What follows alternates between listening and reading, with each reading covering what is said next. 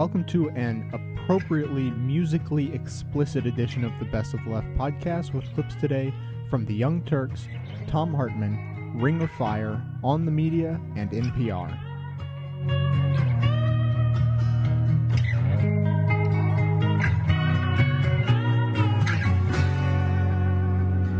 We're in the middle of history right now. It's a history making campaign, not by uh, Barack Obama, although it is by him as well, of course, for different reasons, but by John McCain. He's making history and running the dirtiest, ugliest presidential campaign ever, uh, and it goes unabated. It has now spilled over into rallies for other Republican senators. Saxby Chambliss, uh, it, in uh, Republican uh, senator, of course, uh, at a rally talking about Obama and uh, I'm sorry, it was a debate between uh, the Republican Senator Saxby Chambliss and his Democratic challenger, and a member in the audience shouts out, Bomb Obama.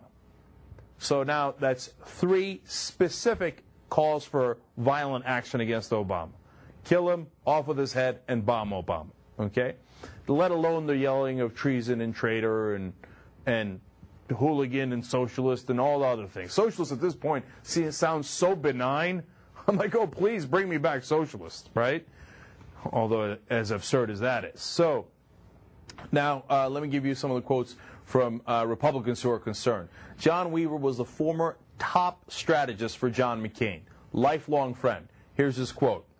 People need to understand for moral reasons and the protection of our civil society the difference with Senator Obama are ideological based on clear differences on policy and lack of experience compared to Senator McCain. And from a purely practical political vantage point, please find me a swing voter, an undecided independent, or a torn female voter that finds an angry mob mentality attractive. He's saying, number one, this is ugly, morally speaking. Number two, it doesn't work anyway. You're turning off all the independent voters. And so what are you doing? And number three, look at what he says. It, he says it threatens the protection of civil society. That's an enormous statement to make. This is the former top strategist for John McCain, one of his best uh, friends uh, throughout his life, saying, Dude, you're threatening civil society. What are you doing? This is so out of hand. Here is that quote I mentioned earlier Governor of Michigan, William Milliken, former governor of Michigan, of course. He said, This is a man who endorsed John McCain early on. Quote, He is not the McCain I endorsed. He keeps saying, Who's Barack Obama? I would ask the question, Who's John McCain? Because his campaign has become rather disappointing to me. I'm disappointed in the tenor and personal attacks on the part of the McCain campaign when he ought to be talking about the issues. Excellent job, Governor Milliken. That is exactly right. The question isn't who is Barack Obama. The question is who is John McCain? Really? Rolling Stone, terrific article about what a fraud the real Maverick is and how what a joke it is. And he explaining how he's just like George W. Bush in that he's been handed everything on a silver platter. Talks about how he's did terrible in school after school, not just bad grades, but disciplinary problems. Even his friends called him McNasty and punk and thought he had a real temper problem and a personality problem. Couldn't get along with anybody. And he, uh, as we've explained to you many times on the show, he's crashed three different planes before he went to Vietnam.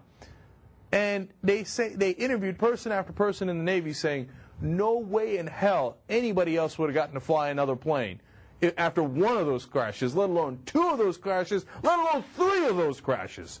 No way, no how. But why? Because his dad and his grandfather were legendary admirals in the Navy. In fact, he got transferred at one point after the t- first two crashes over to Mississippi where he was practicing on McCain Field, literally named after his grandfather. Okay? He comes in and he's uh, told by air control, hey, you need to go on a holding pattern. Uh, we're not ready to receive your plane yet. He says, clear the decks. I'm going to come in. This is a quote. He said, Otherwise, I'll take my field and go home. Who does that remind you of? George frickin' W. Bush. And he, they had two great lines in the piece. One was, to be fair, this comparison is not exactly right because George Bush was a much better pilot. and it's absolutely true, man. No one's crashed planes like McCain has. I don't know if he broke a record. I don't know. I don't know. Has there been somebody who's crashed six planes before? You know what? One of the things the Rolling Stone called him. I loved it. I I know this is a little childish, but I'm, I was having too much fun with it. Bottom gun. Instead of Top Gun, bottom gun. The worst. Graduated 894th out of 899. The guy didn't read his manuals, man. He, you know why he crashed the planes over and over? Because he didn't know what to do when something went wrong. Because he never bothered to even read the manuals. What a pathetic loser. So one of the uh, guys uh, says to him, they served in um, in the POW camp together. Uh, they come back 1974, uh, and he's having a conversation with McCain. He says, "Where are you going?" McCain asks him where he's going. He says, "Oh, I'm going to go to the Middle East because I think that's a hot spot that's going to come up. I'm going to go to Kuwait, Lebanon, Turkey, and and somewhere else, right?" And you're like, "Wow, this guy's on top of it. Really wants to, you know." And he was right. That is where the hot spots were. He says uh, to John McCain, "Where are you going?" He says, "Rio." As in Rio de Janeiro, Brazil? He's like, "Yeah." He's like, "Why? What's happening there?" At this point, remember, McCain is married and has three kids. He says, "I think I can get laid there more." Uh, okay, put aside the kids and the adultery and the whatever, right? I mean, look at this clown. What a clown. Maverick. Everything about John McCain is about John McCain. You, you know, talk about, he just took that Malcolm X saying right over by any means necessary. I got to crash a couple of planes. I don't care. I'm going to fly anyway because I want to have a good war record so I can be a hero like my pa and grandpa. I finish at the bottom of my class. Who cares? By any means necessary. Uh, I'm going to be president? Oh, people are yelling out treason off of his head. Who cares? I'm going to be president by any means necessary. I'm going to show Pa. Who does that remind you of? Man, it's disgusting. All right, so it, the list goes on and on. Now, uh, let me read you the press release that John McCain sent. Now, at this point, understand, I've said it too many times, I don't want to say it again. All the horrific things that have been said and yelled out at his rallies. And now you got Republicans from congressmen to former governors to former top strategists from McCain, uh, former cabinet members imploring McCain, hey, please get this out under control. This thing is literally out of control. You're inciting violence. That's what Gergen said. So here's his response. I'm going to give you a direct quote from uh, the McCain campaign. Barack Obama's attacks on Americans who support John McCain reveal far more about him than they do about John McCain. It is clear that Barack Obama just doesn't understand regular people and the issues they care about. He dismisses hardworking middle class Americans as clinging to guns and religion, while at the same time attacking average Americans at McCain rallies who are angry at Washington, Wall Street, and the status quo. No apologies, defending his crowds, saying they ought to be that angry at McCain. Continuing. Even worse, he attacks anyone who dares to question his readiness to serve as commander in chief. Raising legitimate questions about record, character, and judgment are a vital part of the democratic process, and Barack Obama's efforts to silence and shame those who seek answers should make everyone wonder exactly what he is hiding. No remorse, no nothing, just telling the troops, go forward, man. Keep questioning him. Who is he? We don't know what he's about. I already talked about this, but who is he is the most repugnant question I've ever heard. Obama's campaign forced to release a 15 minute video on who Barack Obama is. I mean, come on, man. This is clear as day. We can see what's happening here. Governor Milliken nailed it with that quote. The real question is who is John McCain?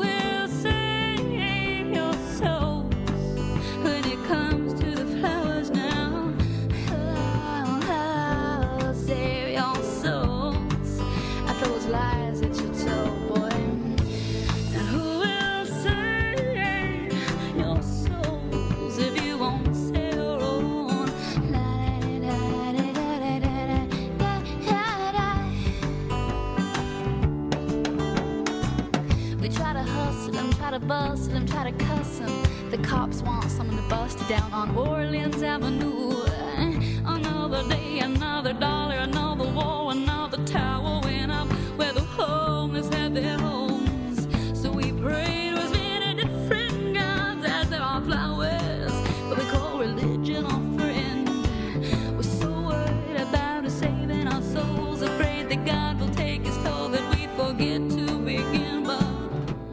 increasingly Americans are figuring out that the, the entire basis of conservative economics, of Reaganomics, of Republicanomics, and really, you know, Reaganomics was just putting a new name on something that went back all the way to the 1800s. You know, the, the age of the robber barons that brought us the Republican Great Depression of 1929, 1930, that brought us the Re- Republican Depression of the of 1892 that, you know, on and on and on. Uh, really, people are starting to figure out that what this is all about is rule by an economic elite. That's what the Republicans are all about, and not the average person. It's one of the reasons Doonesbury's cartoon this weekend was so spot on. It's one of the reasons they're working so hard to disenfranchise voters. In fact, there's a couple of articles. Mark Crispin Miller sent me one over the weekend suggesting that many states are going to have really serious problems this fall with regard to voting because they've been foreclosed on. We're looking at a couple of million people who have been foreclosed on. When they show up at the voting polls to vote, their voting registration card shows their old home address, which is no longer their home address. Their home address is now showing as vacant or somebody else, and there will be Republican challengers at the polls saying, sorry, you can't vote. Now, when somebody's been foreclosed on, and again, we're talking a couple million people here, when somebody's been foreclosed on, do you think that they're going to vote for three, four more years of, of George Bush's economic disastrous policy? I doubt it. So the Republican machine already working to disenfranchise even more voters than ever before.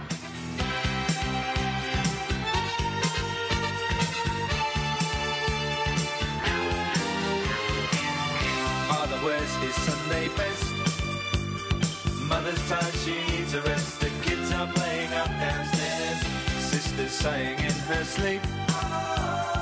Brother's got a date to keep, he can't hang around. Our house in the middle of our street. Our house in the middle of our our house. It has a crowd. There's always something happening, and it's usually quite loud. Our mum, she's so house proud. Nothing ever slows her down, and a mess is not allowed. Our house in the middle of our street. Our house in the middle of our. our house. I'm having Sarah Palin nightmares. I dreamt last night that she was a member of a club where they rode snowmobiles and wore the claws of drowned and starved polar bears around their necks. I have a particular thing for polar bears. Maybe it's their snowy whiteness or their bigness or the fact that they live in the Arctic or that I have never seen one in person or touched one. Maybe it's the fact that they live so comfortably on ice. Whatever it is, I need the polar bears. I don't like raging at women. I'm a feminist and I have spent my life trying to build community, help empower women, and stop violence against them. It is hard to write about Sarah Palin. This is why the Sarah Palin choice was all the more insidious and cynical. The people who made this choice count on the goodness and solidarity of feminists. But everything Sarah Palin believes in and practices is antithetical to feminism, which for me is part of one story, connected to saving the earth, ending racism, empowering women, giving young girls options, opening our minds, deepening tolerance, and ending violence and war. I believe that the McCain Palin ticket is one of the most dangerous choices of my lifetime. And should this country choose those candidates, the fallout may be so great the destruction so vast in so many areas that America may never recover. But what is equally disturbing is the impact that duo would have on the rest of the world. Unfortunately, this is not a joke. In my lifetime, I've seen the clownish, the inept, the bizarre be elected to the presidency with regularity. Sarah Palin does not believe in evolution. I take this as a metaphor. In her world and the world of fundamentalists, nothing changes or gets better or evolves. She does not believe in global warming the melting of the Arctic, the storms that are destroying our cities, the pollution and the rise of cancers are all part of God's plan. She's fighting to take polar bears off the endangered species list. The earth, in Palin's view, is here to be taken and plundered. The wolves and the bears are here to be shot and plundered. The oil is here to be taken and plundered. Iraq is here to be taken and plundered. As she said herself of the Iraqi war, it was a task from God. Sarah Palin does not believe in abortion. She does not believe women who are raped and incested and ripped open against their will should have a right to determine whether they have their rapist's baby or not. She obviously does not believe in sex education or birth control. I imagine her daughter was practicing abstinence, and we know how many babies that makes. Sarah Palin does not much believe in thinking. From what I gather, she has tried to ban books from the library and has a tendency to dispense with people who think independently. She cannot tolerate an environment of ambiguity and difference. This is a woman who could and might very well be the next president of the United States. She would govern one of the most diverse populations on earth. Sarah Palin believes in guns. She has her own custom Austrian hunting rifle. She's been known to kill 40 caribou at a clip. She's shot hundreds of wolves from the air. Sarah believes in God. That is, of course, her right, but her private right. But when God and guns come together in the public sector, when war is declared in God's name, when the rights of women are denied in His name, that is the end of separation of church and state and the undoing of everything America has ever tried to be. I write to my sisters. I write because I believe we hold this election in our hands. This vote is a vote that will determine the future not just of the United States, but of the planet.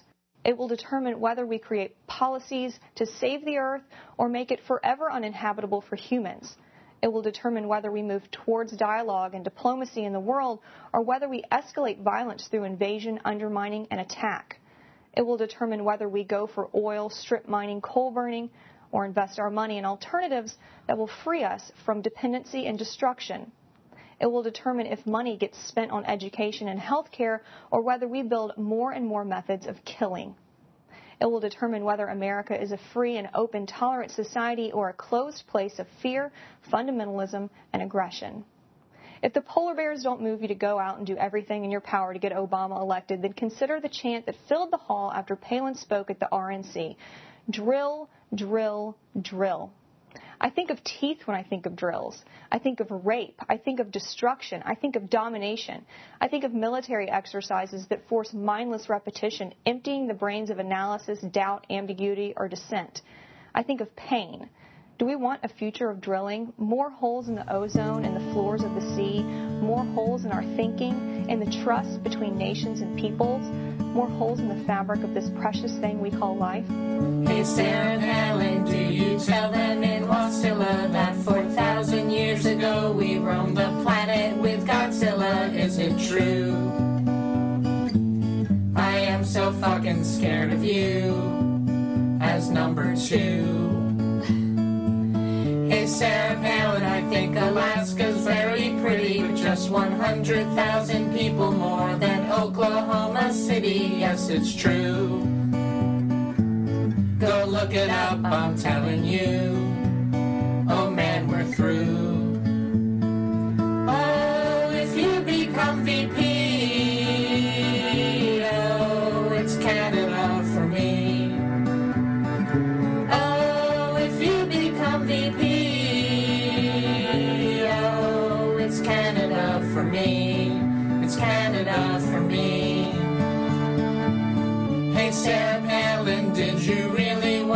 Inquire whether you could throw library books into a big bonfire? God, my eyes. This really might be our demise. This pack of lies. Hey, Sarah Palin, just because you're good at shooting doesn't mean you have the ammo to negotiate with Putin. Are you on coke? This fucking country's up in smoke. Oh, what a joke. Oh, if you become VP, oh, what will it mean for me? Oh, if you become VP, oh, what will it mean for me? Take it to the bridge.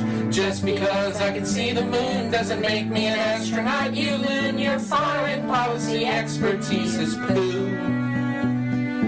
Really think a woman commits to a candidate just because she has tits? Please tell me that this ticket is not true.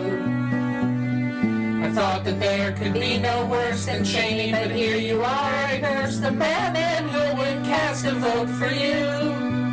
And McCain too. As the Republican National Convention rolled out its Just Plain Folks themed event, emphasizing service and patriotism in the Xcel Energy Center, protests metastasized into riots in the streets of St. Paul, capped with tear gas, percussion grenades, and 400 people arrested. Are we all gonna die by firing squad? What? On the According to the St. Paul Pioneer Press, Monday kicked off a bad week with nearly 300 arrested, among them an Associated Press photographer and Amy Goodman, host of the TV and radio program Democracy Now, and her crew, all of whom clearly displayed press passes. Journalists now! From the convention you are violating my constitutional right. You are violating now. Sir, I want to talk to you. Arrest her. Do not arrest me. But reporters saw themselves swept up or even targeted as early as Saturday when the independent video group I-Witness was detained preemptively in the house that served as its base of operations. The group was there to document police clashes with protesters. In 2004, at the RNC in New York, I-Witness provided crucial evidence of police misconduct and perjury that caused charges to be dropped against hundreds of protesters. Altogether, as of this writing, a couple dozen reporters have been arrested in St. Paul, a few from the Associated Press and some newspapers, but mainly, it seems, from small and independent media. Tim Karr of the liberal media watchdog group Free Press wrote that, quote, these local officials think freedom of the press extends only to their allies in the mainstream media. True, few of the mainstream media were caught up in those events. They were fending off more metaphorical assaults inside the hall of the RNC. The American economy is in extremis. Millions of Americans have no health insurance. Our budget deficits have ballooned to historic heights. Osama bin Laden is still at large, and we're still at war. Which is why the Republican Party joined as one to identify, belittle, and confront its foe in this fall's historic election. An opponent that has never been shot down over Vietnam, never had executive experience, and never been a hockey mom. I refer, of course, to the smooth talking, flag pin not wearing, liberal elitist media. The Washington sun has been rising in the east. You see, Washington has been looking to the eastern elites, to the editorial pages of the Times and the Post. The reporting of the past few days had proven tackier than a costume change at a Madonna concert. The citizens of the United States get to decide our next president. Not the left wing media, not Hollywood celebrities, not anyone else, but the people of America. Here's a little news flash for those reporters and commentators.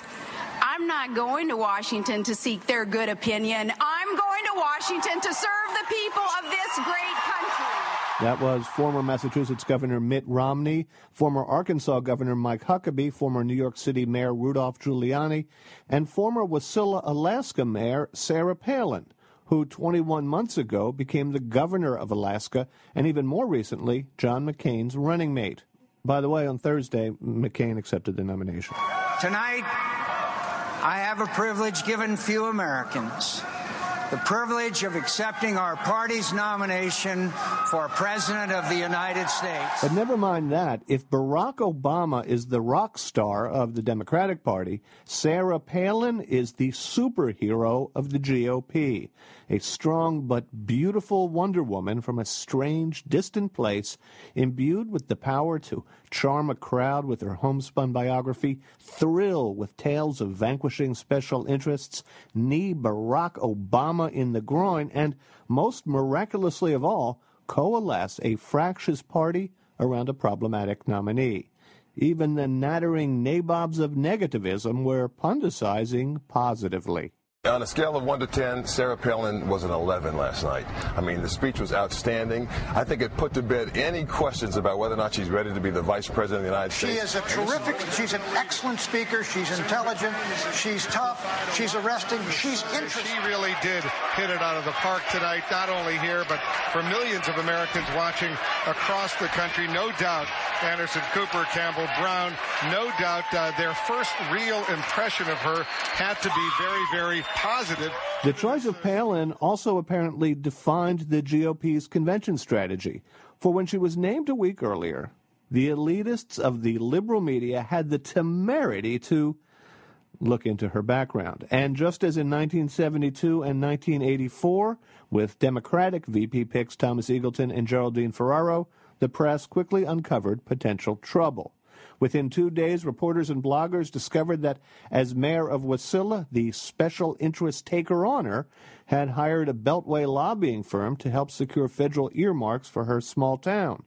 When she boasted of saying thanks but no thanks to the notorious pork project called the Bridge to Nowhere, they found that she'd supported the project until after it became notorious, and then accepted the $233 million anyway.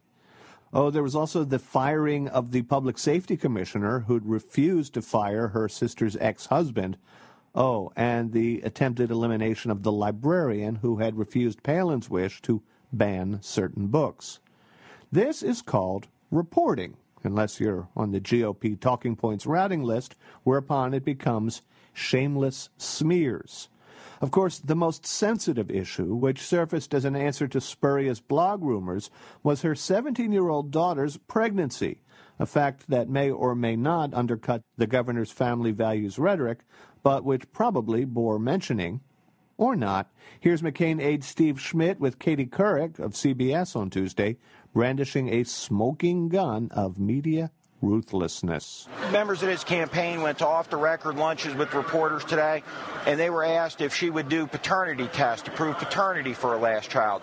Smear after smear after smear, and it's disgraceful and it's wrong. Hold on. As blogger Josh Marshall points out, those were questions, not stories, so what smear is he speaking of?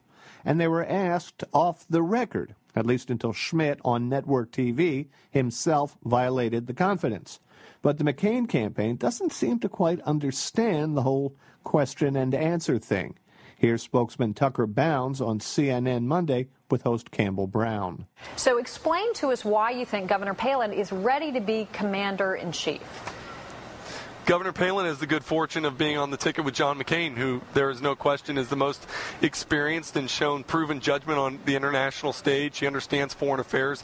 He has a familiarity. Well, we know all that about John McCain, Tucker. are- I asked you about her, though, because we all know the role of the VP, Mm-hmm. as John McCain has defined it, is to be able to step into the job of the presidency on day one if something should happen to the president. So I'm asking you about her foreign policy experience.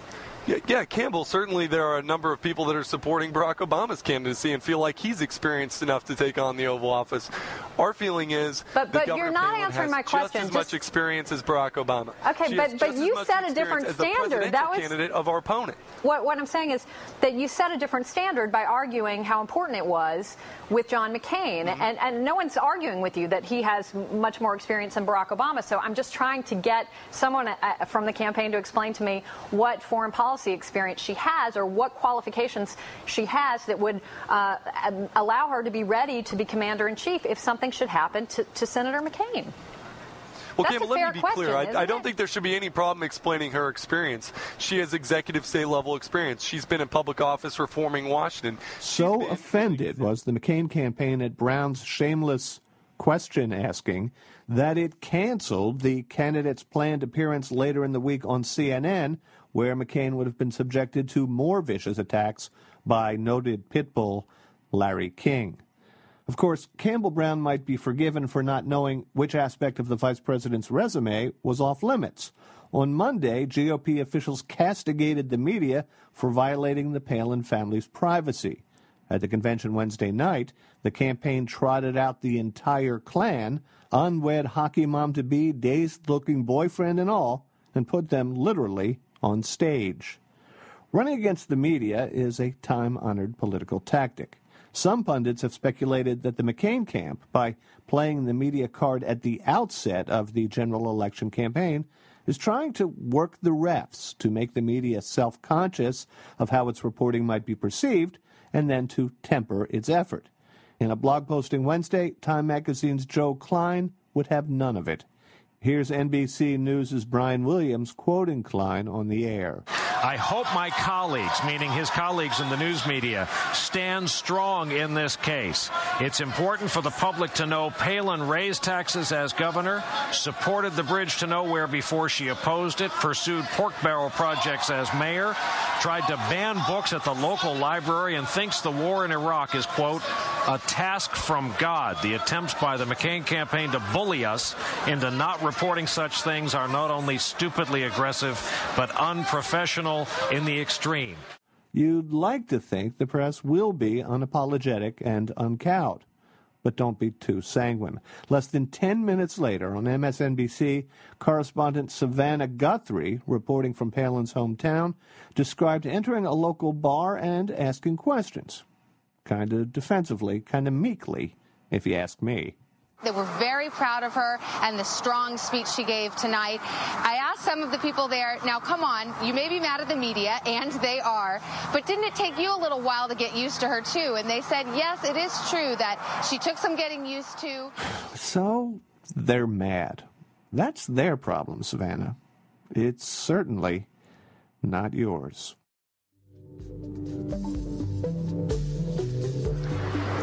Begin by doing something a little unusual. I'd like to thank the elite media for doing something that, quite frankly, I wasn't sure could be done. And that's unifying the Republican Party and all of America in support of Senator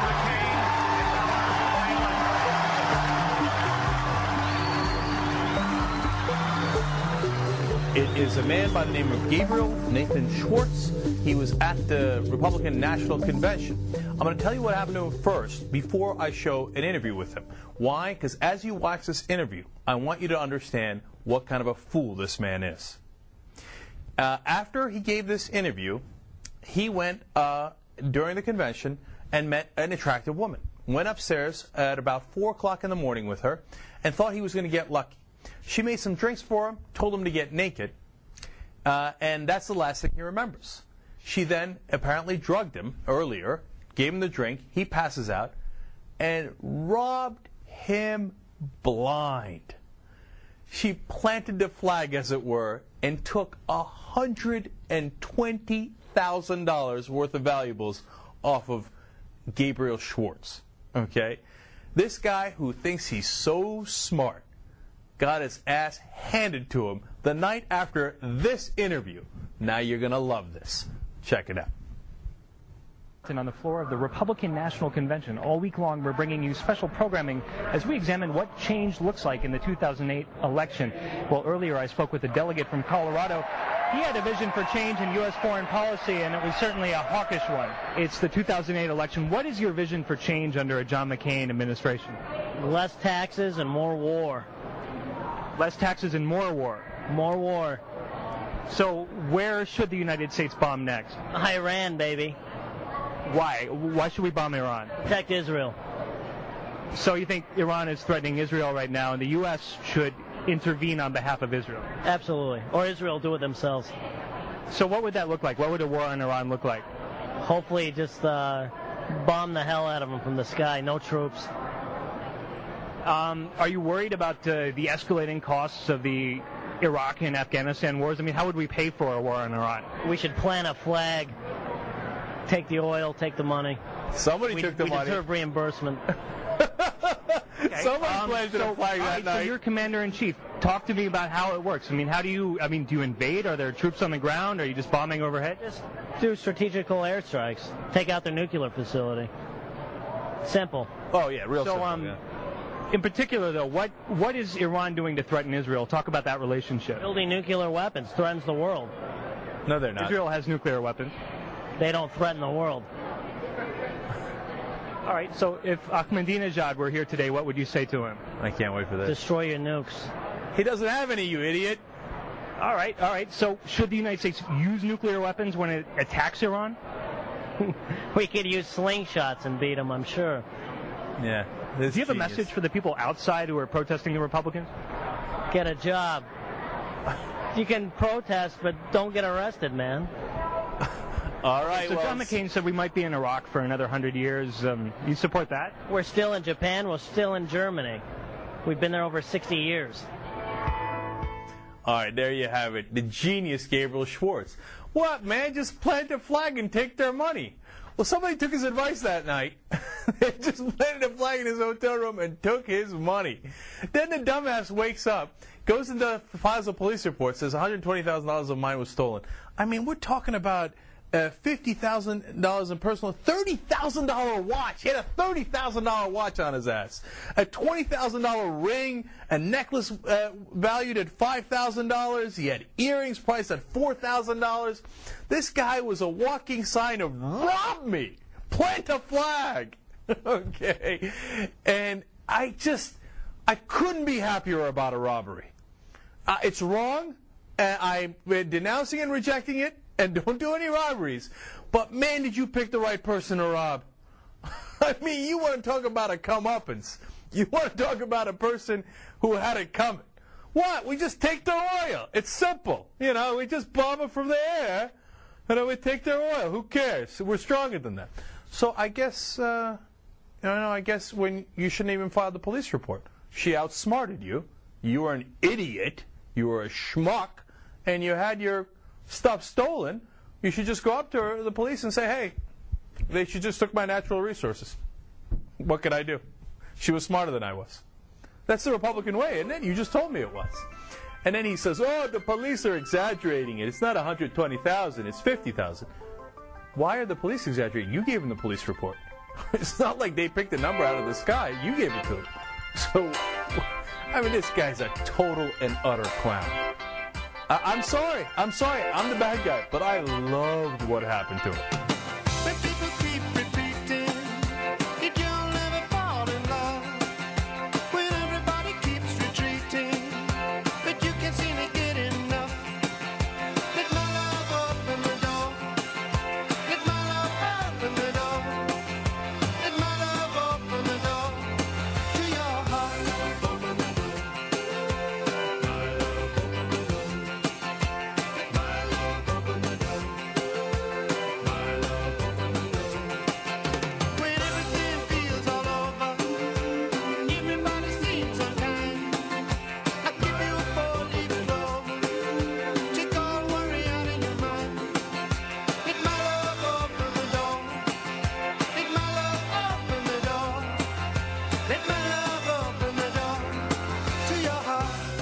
Today, the Justice Department released a scathing report on the firings of nine U.S. attorneys. Who fired them and why?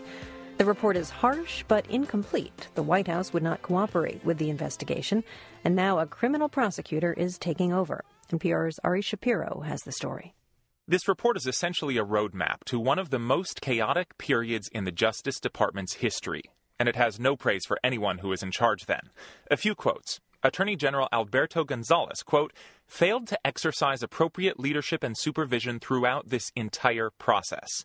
Deputy Attorney General Paul McNulty made public statements that were, quote, inconsistent, misleading, or inaccurate. Chief of Staff Kyle Sampson, who oversaw the U.S. attorney firings, quote, mishandled the removal process from the outset. Those men resigned over the controversy, as did many others. Investigators found no evidence that anyone at the Justice Department evaluated the reasons for firing each U.S. attorney. And they found that no one tried to keep improper political considerations out of the firing process. That means prosecutors might have been fired for refusing to indict Democrats or for going after Republicans. The report, in fact, says there is, quote, substantial evidence that partisan political considerations played a role in some of the dismissals. When New Mexico's former U.S. Attorney David Iglesias read the report this morning, he says he felt a tremendous sense of relief and vindication. What I've been saying all along has now been substantiated that, that these firings were wrongful. There was no legal basis for them, and now it's going to the next level, which is they may have broken criminal laws. The report describes the Iglesias case as the most troubling. He was fired after New Mexico's Republican Senator Pete Domenici complained to the White House and to Attorney General Gonzales that Iglesias was not prosecuting Democrats before Election Day. Investigators can't say for sure whether anyone broke a law in the Iglesias case or others, because neither Domenici nor the White House would cooperate with the investigation. Former White House counsel Harriet Miers refused to testify, and so did former political adviser Karl Rove. At one point, the White House created a timeline of the U.S. attorney firings. They shared that timeline with the Justice Department's Office of Legal Counsel, and when investigators asked for the timeline, the White House told the Office of Legal Counsel not to hand it over. Today, Democratic Senator Sheldon Whitehouse of Rhode Island blamed current Attorney General Michael Mukasey for tolerating Bush administration stonewalling. Why did the Attorney General not direct the Office of Legal Counsel to provide the reports? Why did he not go to the White House and say, if you're not cooperating, I'm not your Attorney General any longer? Attorney General Mukasey did follow the Inspector General's top recommendation. He appointed a prosecutor named Nora Dannehy to pursue the questions the Inspector General was unable to answer. One issue she'll examine is whether Alberto Gonzales committed any crimes. George Terwilliger is Gonzales's lawyer, and he's upset that the investigation will continue. Look, the bottom line is the report does not report any evidence of criminal wrongdoing. And whether they were able to answer all the questions they wanted to ask or not is beside the point. Former U.S. attorneys are a close bunch, and this morning, lots of them were reading this report, including Republican Matt Orwig of Dallas. It's literally sickening.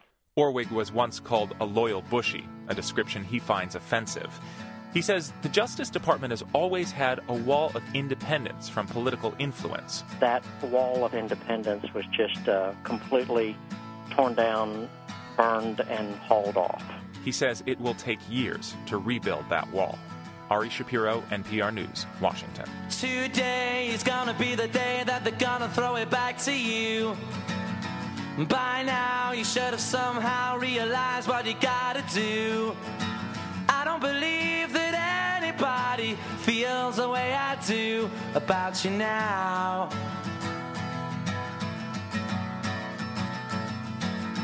Backbeat, the word is on the street that the fire in your heart is out.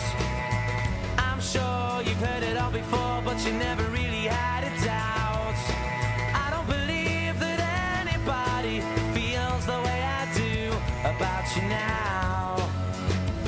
Right now, we're talking with former Alabama Governor Don Siegelman about the sordid, creepy career of Karl Rove.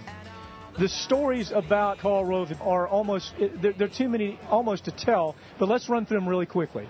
First of all, you don't, no, no need to go back into the Valerie Plame. No question at this point, Karl Rove was the guy behind the Valerie Plame issue. The way he got out of it was he basically cut a deal you know, cut a deal. Scooter Libby took the heat on it. Karl Rove walked away. That's another one he walked away from.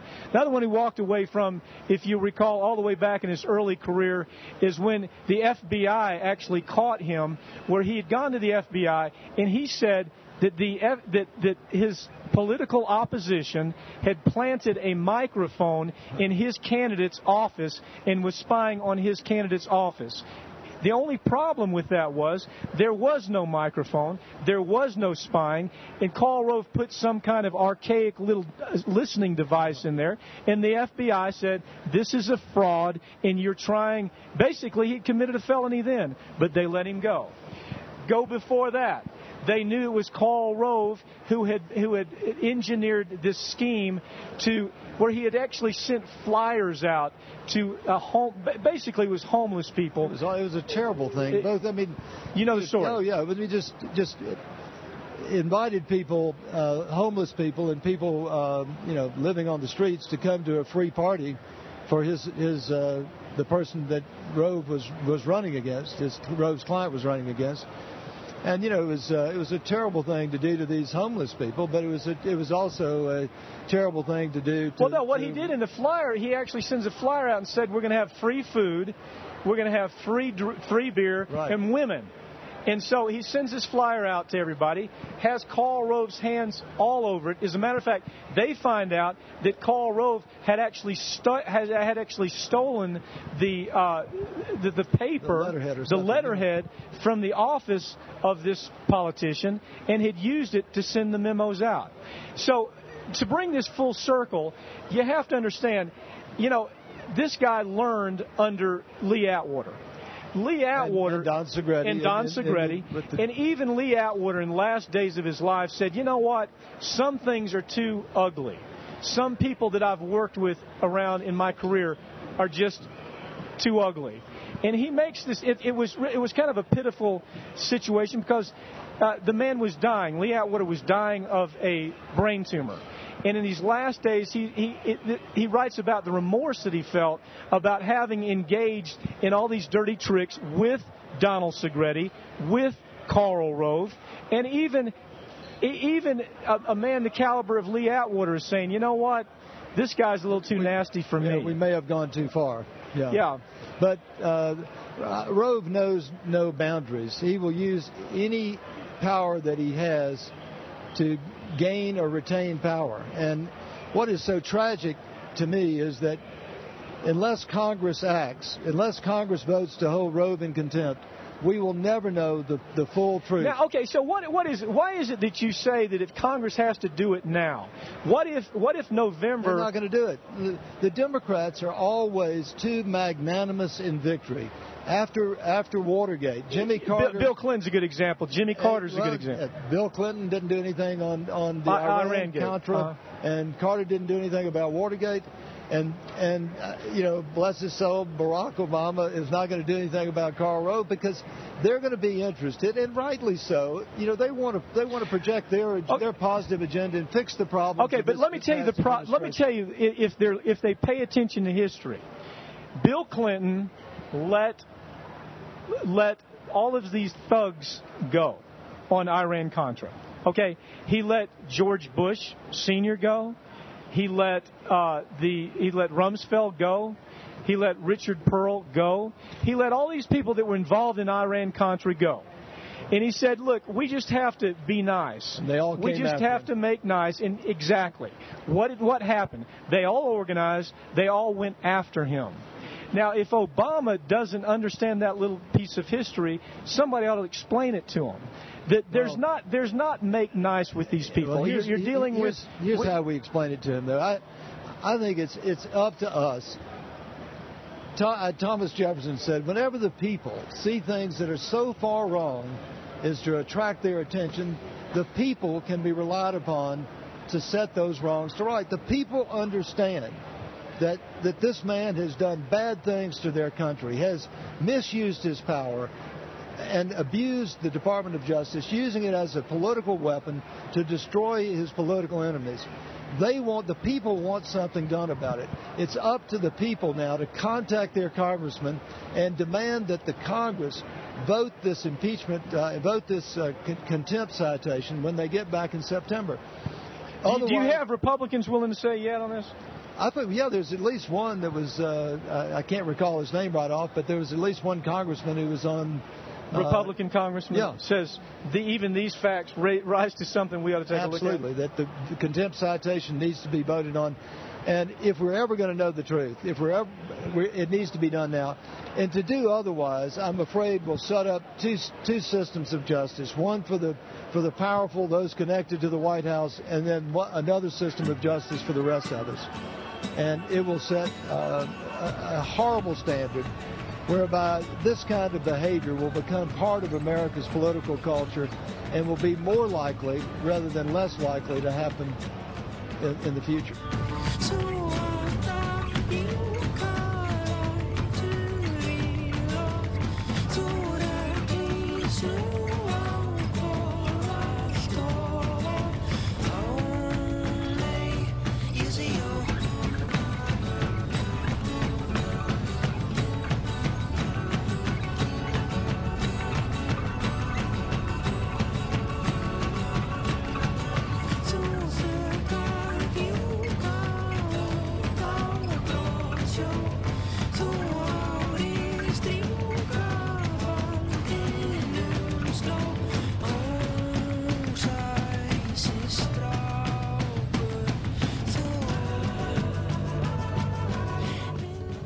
Last night I'm playing uh, pickup basketball. I've explained this on the show before. Uh, for those of you who don't play pickup basketball, uh, the rules are that you call your own fouls. So if you've been fouled, you say, "Hey, I've been fouled," and the other team is supposed to respect that call.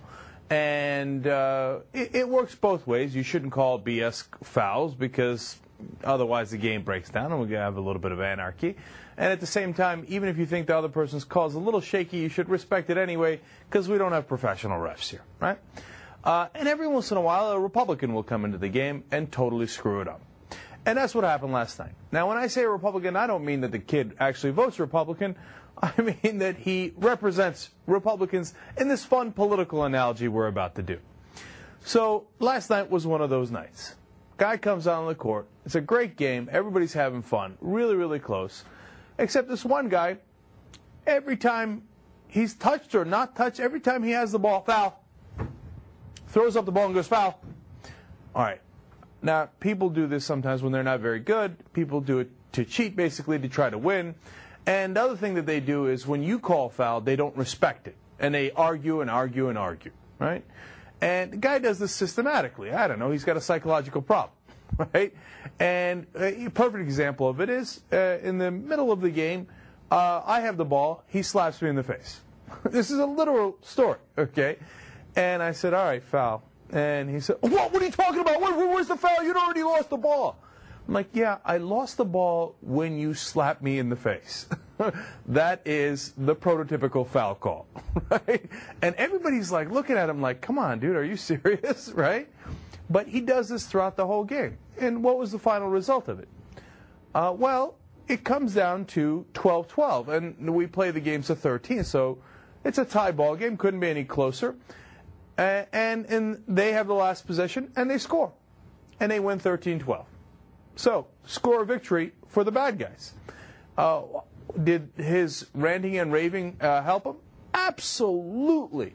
They got about two to four more possessions in the game because of his total nonsense calls. What you can effectively characterize as cheating, right? And that's exactly what the Republicans do during the elections. And he, the reason I bring up this whole thing is because in the middle of all this, towards the end of the game, after he makes every nonsense call, and I'll tell you if, that it's not just me. I'll explain at the end how everybody agreed to this, right? You'll see at the end of the story. So anyway, the, towards the end of the game, he says, uh, turns to one of the guys on our team. He's like, "What? Are you uh, 100% right on every issue, and I'm 100% wrong on every call? No, obviously that can't be. So you have to respect my call, right? And I don't respect your call." And it's exactly what the Republican Party's been doing for the last eight years, turning to the media after hitting people in the face and making 100% of the wrong calls, and then go, "Oh, what? You got to be balanced. You can't what? Oh, the Democrats are right 100% of the time. We're wrong 100%. It can't be, right? So you have to call them dirty and us dirty, and you have to call them wrong and us wrong, all at the same time. And if you ever dare call us wrong, then you got to call them wrong just as much. I mean, the guy must have went to the Karl Rove School of Basketball, right? So what happens? They won the first game because they cheated and they had a better advantage. They won the second game. And by the end of the third game, no one wanted to play with them. Literally. Not only the opposing teams, but half of his own team had turned on the guy. And they were like, I can't, there's no sense in playing this game anymore. You've lost this. right? And so the first game in this tight, fun little analogy is 2000. The second game is 2004. Yes, in the short term, your antics and your screaming and your whining and your cheating definitely helped you. And it sucks, but that's the way the world works. It did. But in the third game, 2008, nobody wants to play with you anymore, man. You've lost half your own team. And they look at you and go, ah, pathetic. So that's exactly where the Republicans find themselves today. And in the midst of all of this, John McCain, here's announcement number one, is running the flat out ugliest race I have ever seen in my lifetime. I know I said this yesterday, but I got to double re emphasize it. I got to triple, quadruple re emphasize it. No, it's not even close anymore. The implications, the inferences that Barack Obama is a terrorist and hangs around with terrorists, the, you know, who is he? He's not one of us. Americans like us believe this, but Obama believes that. It is just rancid. It is despicable. Now, we've got Republican congressmen like Congressman LaHood in Illinois saying this is a campaign that does not befit the presidency of the United States, specifically calling out Sarah Palin, saying what she's doing doesn't befit uh, the office she's running for. You got a Republican governor of Michigan, former governor of Michigan, calling, coming out and saying, uh, you know what, I had endorsed John McCain before, but this is not the guy I endorsed. Those are strong, strong words from fellow Republicans.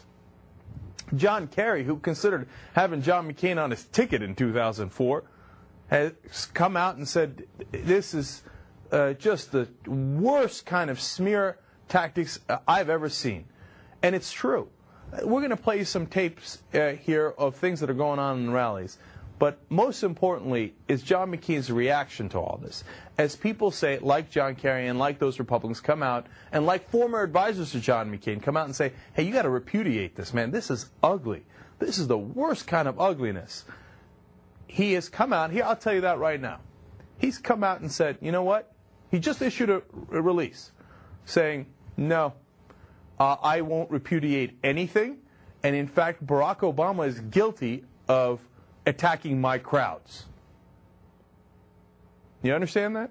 No, no, no. The guy's yelling out terrorist, treason, off with his head, kill him, socialist, etc. They're not the ones that are at fault. John McCain just sent out a press release, his campaign did, saying Barack Obama is at fault for questioning anyone in my audience. My audience are real Americans. You know what that goes, what that tells you? He says, "Yeah, no, I'm going to keep doing it. I'm going to keep labeling them a terrorist because I'm down 10 points, and I don't care what happens. I'm going to go out swinging, and I'm going to, if I have to run the most vile campaign in the history of the United States, I'll do it." That's exactly what John McCain just told you today. All right, now get a load of these rallies. All right, first off, here we go again. These are not repeats. These are new over and over and over again. Video number five. This time, Obama's a traitor. All right, let's watch.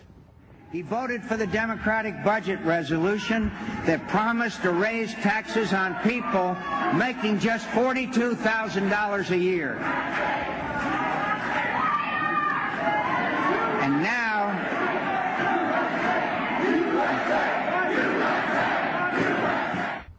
Uh, first of all, uh, on that occasion, for those of you who are listening to the program and not watching it, it was absolutely clear that John McCain and his wife, who was standing behind him, Cindy McCain, both looked at the person who yelled traitor.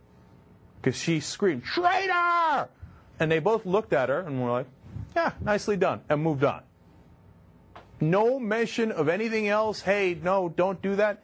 David Gergen, who, you're going to see it again right here. David Gergen, who has worked for Republicans and Democrats alike, said this is getting to the point where they are inciting violence, possibly inciting violence. All right, turn it up. making just $42,000 See, you a see year. Cindy McCain turn? Traitor! Cindy McCain turns. Now John McCain turns. God, man, unbelievable. Unbelievable. And what, are they not aware in that their previous four, five, six, seven rallies, people have been yelling these type of things? And then they hear it again and they pretend not to hear it? And then they come out with a press release saying, oh, no, no, no, you can't attack our crowds. Our, our crowds can attack you, but you can't attack our crowds. No, but seriously, man, I'm for the first time as I was reading these stories, and we got more clips and more rallies for you, all fresh, all new. These are not repeats, okay? As I'm reading these stories and I'm watching these crowds for the first time today, I got scared. I did. I mean, Dave, Gergen is right. They're inciting people to violence, man. When you don't, when you say I support the people who yell out traitor and treason and off with his head, what what message are you sending? And then I had a brief flash there, and I thought, my God, if anything happens to Barack Obama,